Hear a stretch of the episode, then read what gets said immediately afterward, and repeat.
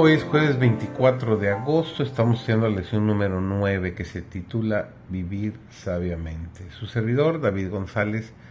El título de nuestro estudio de hoy es Adoración llena del Espíritu. Dios es glorificado con cantos de alabanza que proceden de un corazón puro, lleno de amor y devoción a Él. Cuando los creyentes consagrados se reúnen, su conversación no debe versar sobre las imperfecciones de la gente, ni tener sabor a murmuraciones o quejas. La caridad o amor, que es el vínculo de la perfección, los rodeará. El amor a Dios y los semejantes fluye naturalmente en las palabras de afecto, simpatía y estima por sus hermanos. La paz de Dios impera en sus corazones. Sus palabras no son vanas, vacías ni frívolas, sino que tienden al consuelo y la edificación mutuos.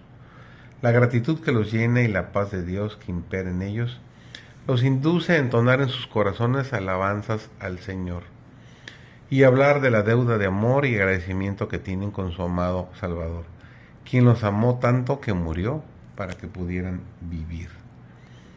Nadie en cuyo interior mora el Salvador lo deshonrará ante otras personas interpretando música instrumental que aparte la mente de Dios y el cielo para fijarla en cosas livianas e insubstanciales. A los seguidores de Cristo se les enseñó a no orar con el propósito de ser escuchado por los hombres. Expresiones tales como estas que salieron de los labios de Jesús muestran que Él no consideraba con aprobación ese tipo de piedad tan común entre los fariseos.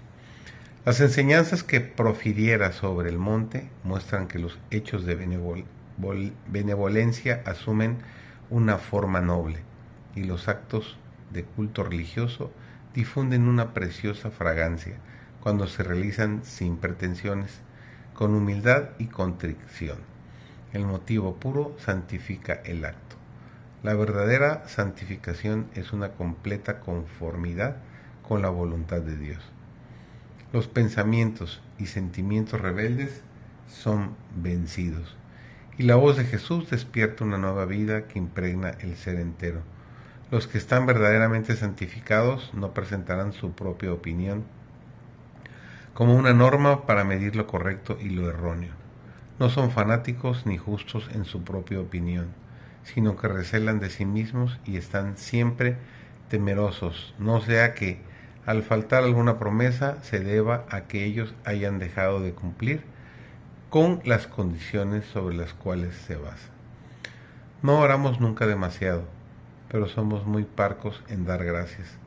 Constantemente estamos recibiendo las misericordias de Dios y sin embargo, cuán poca gratitud expresamos, cuán poco le alabamos por lo que ha hecho en nuestro favor.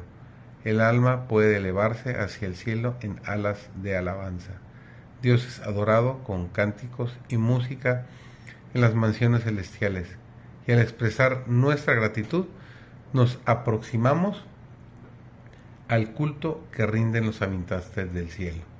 El salmista, en el Salmo ciento cincuenta, perdón, y el versículo veintitrés nos dice: el que ofrece sacrificio de alabanza me glorificará. Presentémonos, pues, con gozo reverente delante de nuestro Creador, con acciones de gracias y voz de melodía.